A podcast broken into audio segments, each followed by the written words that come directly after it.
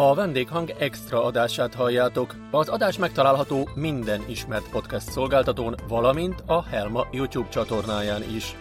A vendéghang extrában a Helma kiadónál megjelent ingyenes hangos könyveket hallhatjátok folytatásos sorozatban.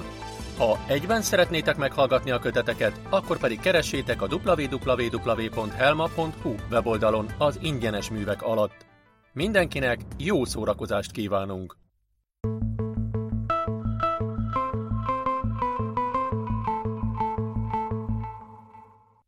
Az előző héten sugárzott adás folytatása következik.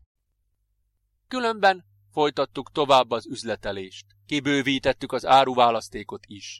Ügyes kovácsaink valamiféle malmot gyártottak, ami az itthoni mágdarálóra hasonlított, és különféle gabonákat lehetett őrölni vele, méghozzá finomabban és durvábban is darált, tehát lisztet és darát is elő lehetett állítani vele. Mondanom sem kell, hogy az őrölni való búzát és kukoricát is mi szállítottuk ezekhez a malmokhoz, melyeknek az aladásában főként Tánya a gondoknő jeleskedett. Neki főként a környékbeli kismamákkal volt kapcsolata, mivel az ő pocakja is erősen domborodott. Ennek aztán furcsa következménye lett az én szempontomból, ugyanis váratlanul jelentkeztek a fájásai, és odahaza született meg a kisbaba. Hamarjában nem jutott jobb az eszükbe, mint az, hogy én menjek be a börtönbe hazahívni a férjét. Ide adták a férj tartalék egyenruháját, és így beöltözve indultam el erre az érdekes útra. Szerencsére új őreink voltak, és a kapuban álló még tisztelgett is nekem, mikor elmentem mellette. Beérve a közeli börtönbe, mondtam a kapuügyeletesnek, hogy kit keresek. Erre ő nem hívta le az illetőt, hanem egy kísérőt adva mellén felküldött a harmadik emeletre. Persze mindenhol előbb ki kellett nyitni a rácsos ajtókat, majd mögöttük becsukták őket. Mikor Tánya férje meglátott, nagyon ilyet képet vágott. Hiába próbáltam nyugtatgatni, hogy nincs semmi baj, hiszen a felesége és a gyereke is jól vannak, csak akkor nyugodott meg, mikor a számtalan ajtón keresztül végre kijutottunk a börtönből. Már az utcán siettünk hazafelé, mikor elmondta, hogy mitől félt. Ugyanis a vállapján egy szám volt feltüntetve, ami megegyezett a többi börtönőr számával, és ha valaki felfigyelt volna erre, akkor rájöttek volna, hogy egy idegen, ráadásul hadifogó jutott be illetéktelenül a börtönbe. Ezért izgult hát a tánya férje, nem a gyerek miatt. Az őrünk a kapunál megint tisztelget nekünk, csak akkor nézett nagyot, mikor munka után már fogoly öltözékben látott meg, mikor felszálltam a teherautóra. Másnap aztán elmagyaráztuk neki, hogy milyen küldöttségben jártam, amin ő jót nevetett, és még azt is elértem nála, hogy egyszer-egyszer kiengedett jádjáikkal a piacra. Ez azért is jó volt, mert a piacon fel tudtam mérni, hogy mit érdemes eladásra szállítani. Közben surikkal kölcsönösen tanultunk tovább, ami mindkettőnknek hasznára vált. A téglagyári munkatársakkal is egyre többet beszélgettem, mivel a talicskával sokkal gyorsabban és könnyebben ment a munka, mint régebben. Ekkorra már fogolytársaim is belenyugodtak az én munkakörömbe, mert az üzletelés szempontjából ők is jobban jártak. A mi bankbetétünk is szépen növekedett. Ekkor egyre többet lehetett hallani a Nürnbergi perről, ahol a fő háborús bűnösök tetteiről folyt a tárgyalás. Mégis október 15-én meglepetésként ért minket a hír, az ítéletek megszülettek, és már végre is hajtották őket. Ezt egy nagy német nyelvű tábláról tudtuk meg, melyet a láger udvarán függesztettek ki. Itt volt kiírva az is, hogy Göring öngyilkos lett.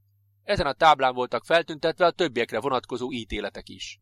Számomra Megint a németek reagálása volt érdekes. Ahogy fel voltak háborodva Hitler öngyilkosságán, mikor végre elhitték és haragudtak rá, hogy megfutamodott a felelősségre vonás elől, most úgy helyeselték Göring kibújását a kötél általi halál elől.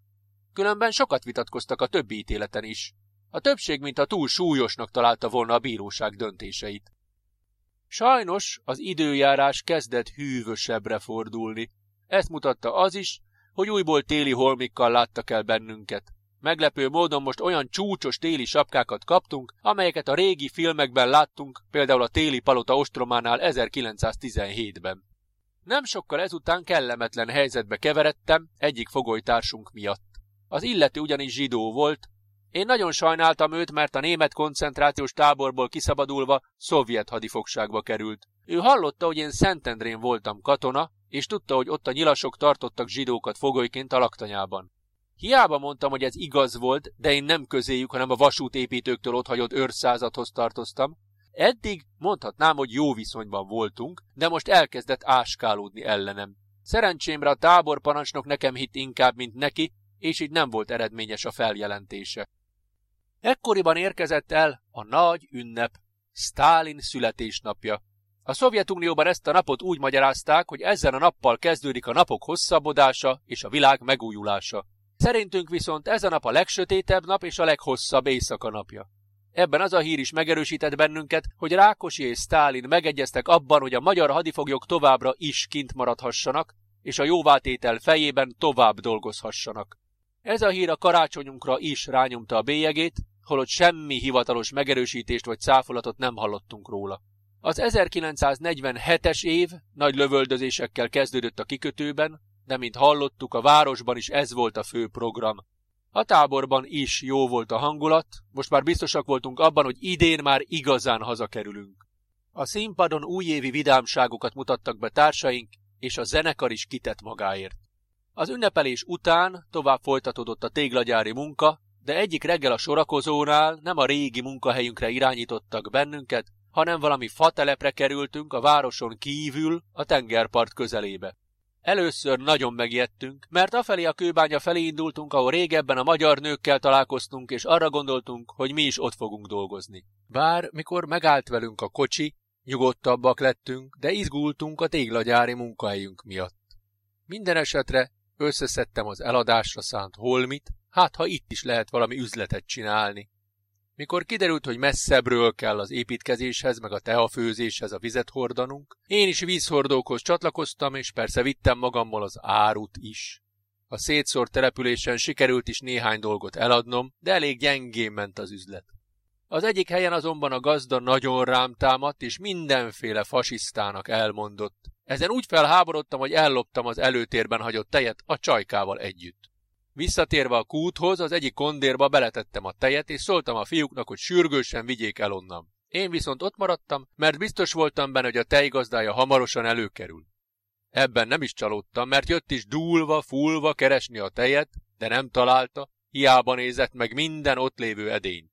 Elég sokáig ott lábatlankodott, de a végén dolga végezetlenül távozott. Ezután én is visszamentem egy másik kondér vízzel a fatelepre. Őszintén megvalva, nagyon szerettem volna meginni a tejet, de a végén úgy döntöttem, hogy beviszem a táborba, ahol aztán Gál István barátomnak adtam, aki betegen feküdt a gyengélkedőn. Persze ez a Gál csak névrokona volt a másik Gálnak, akiről korábban írtam, hogy meghalt. A csajk, amiben a tej volt, nagyon szépen el volt készítve, és még ki is volt díszítve, ezért inkább túladtam rajta, mert ha megtalálja nálam a gazdája, annak nem lett volna rám nézve jó vége. Ez az úr egy darabig még ott ólálkodott a közelünkben, és így az üzleteink is bedöglöttek. Ennek köszönhetően aztán a pót élelmezés is kiesett. Lassanként kezdtünk egyre éhesebbek lenni. Én a magam részéről már azt találtam ki, hogy a közelben legelő állatokat figyeltem, hogy mit esznek a réten, mert az talán nekem sem fog megártani.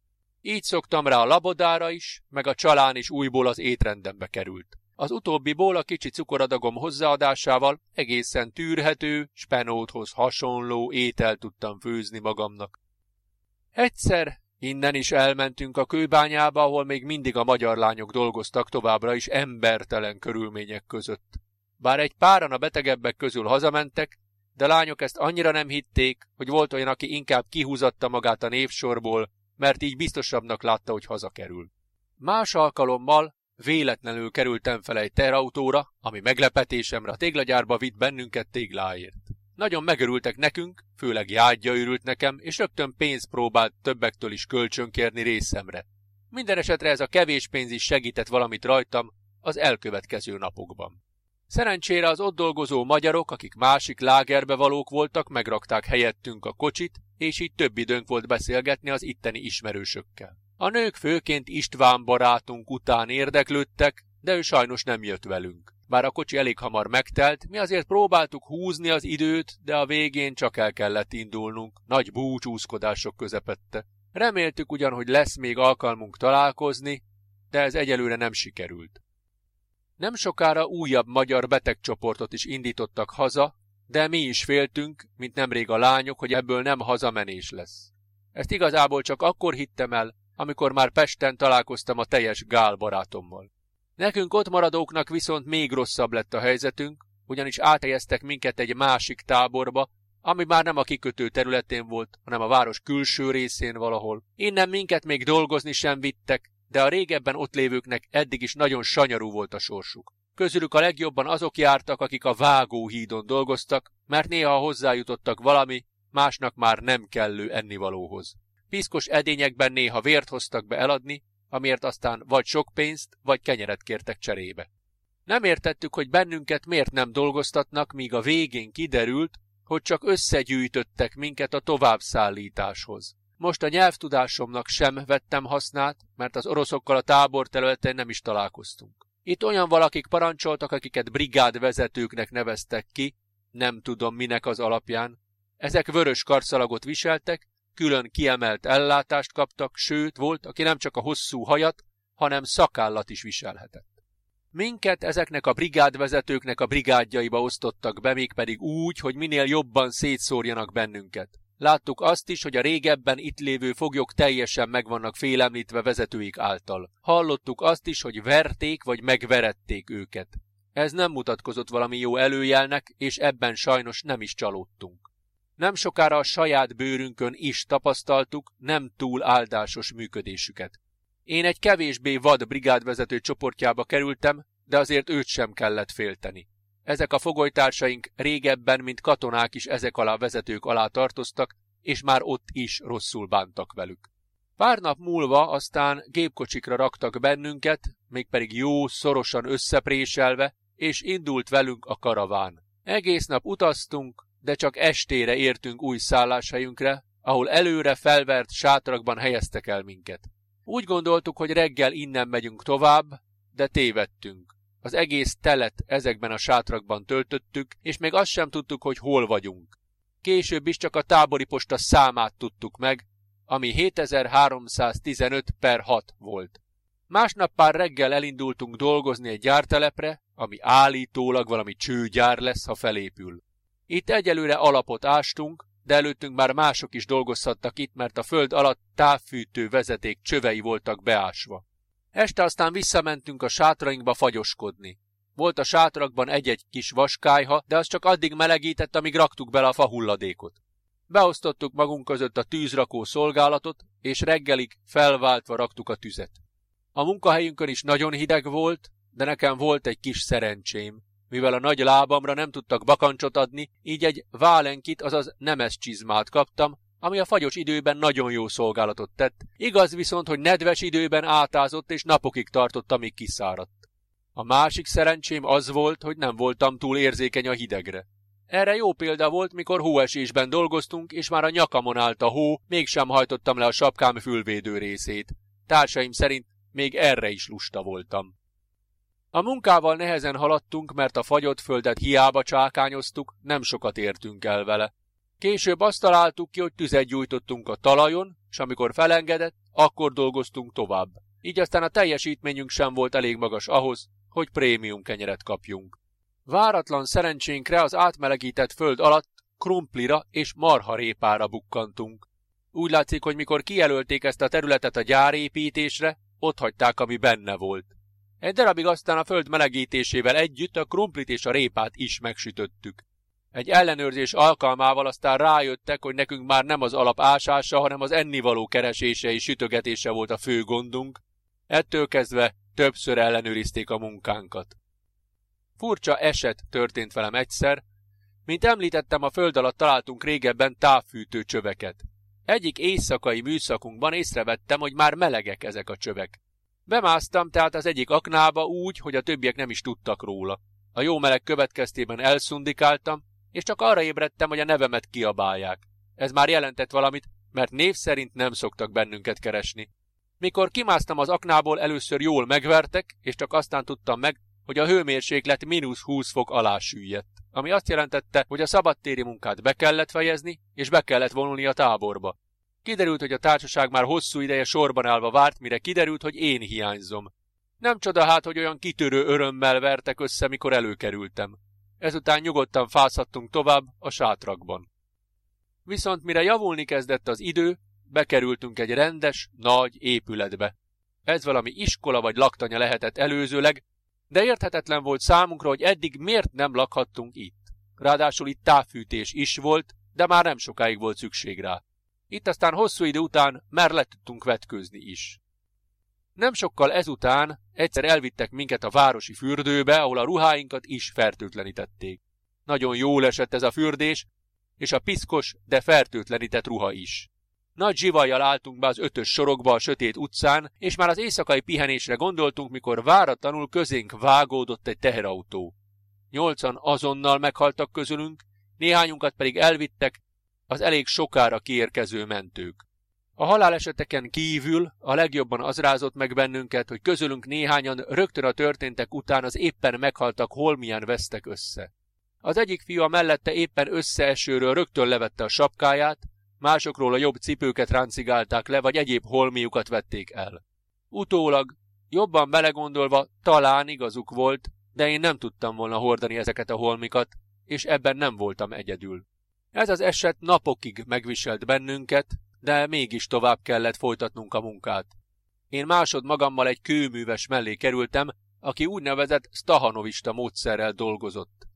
Ez azt jelentette, hogy én előtte raktam a falra a maltert, társam a másik oldaláról adta a kezébe a téglát, ő pedig egy vakoló kanál segítségével rakta a falat. Nagyon gyorsan haladtunk, de nem értettem, hogy miért igyekszik a mesterünk ennyire, mivel kiderült, hogy ő nem hadifogoly, hanem elítélt rab volt, és a börtönből hozták reggelenként a munkahelyre. Egy beszélgetésünk alkalmával tudtam meg aztán, hogy ő sofőr volt eredetileg, és halálos gázolásért ítéltek börtönbüntetésre.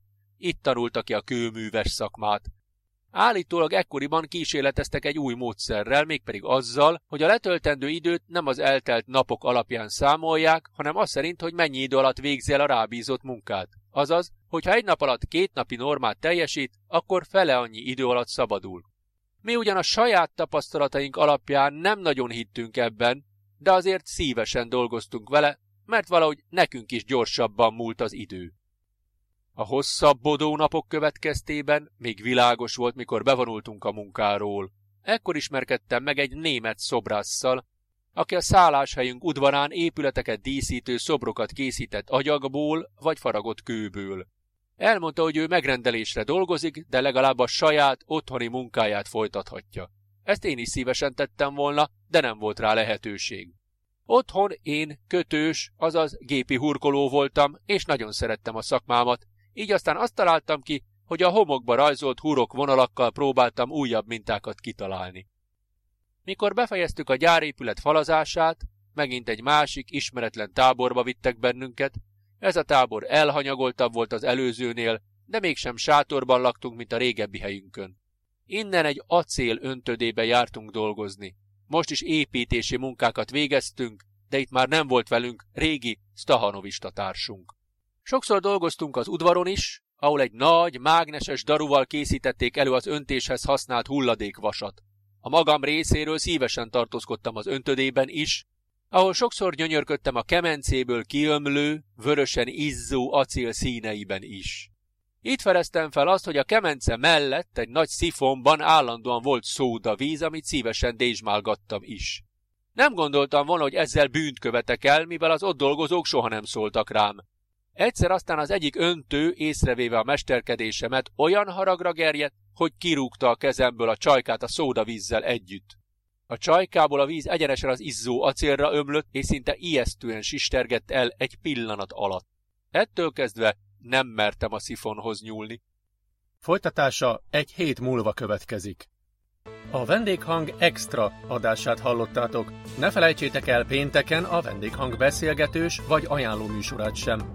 Várunk titeket jövő héten kedden az extrában. Amennyiben más hangos könyveket is szeretnétek hallgatni, akkor pedig böngészétek a www.helma.hu weboldal tartalmát. Biztosak vagyunk benne, hogy mindenki talál magának megfelelő hangos könyvet. A vendéghang extra adását a Helma kiadó támogatja. Búcsúzik tőletek a szerkesztő, Preg Balázs.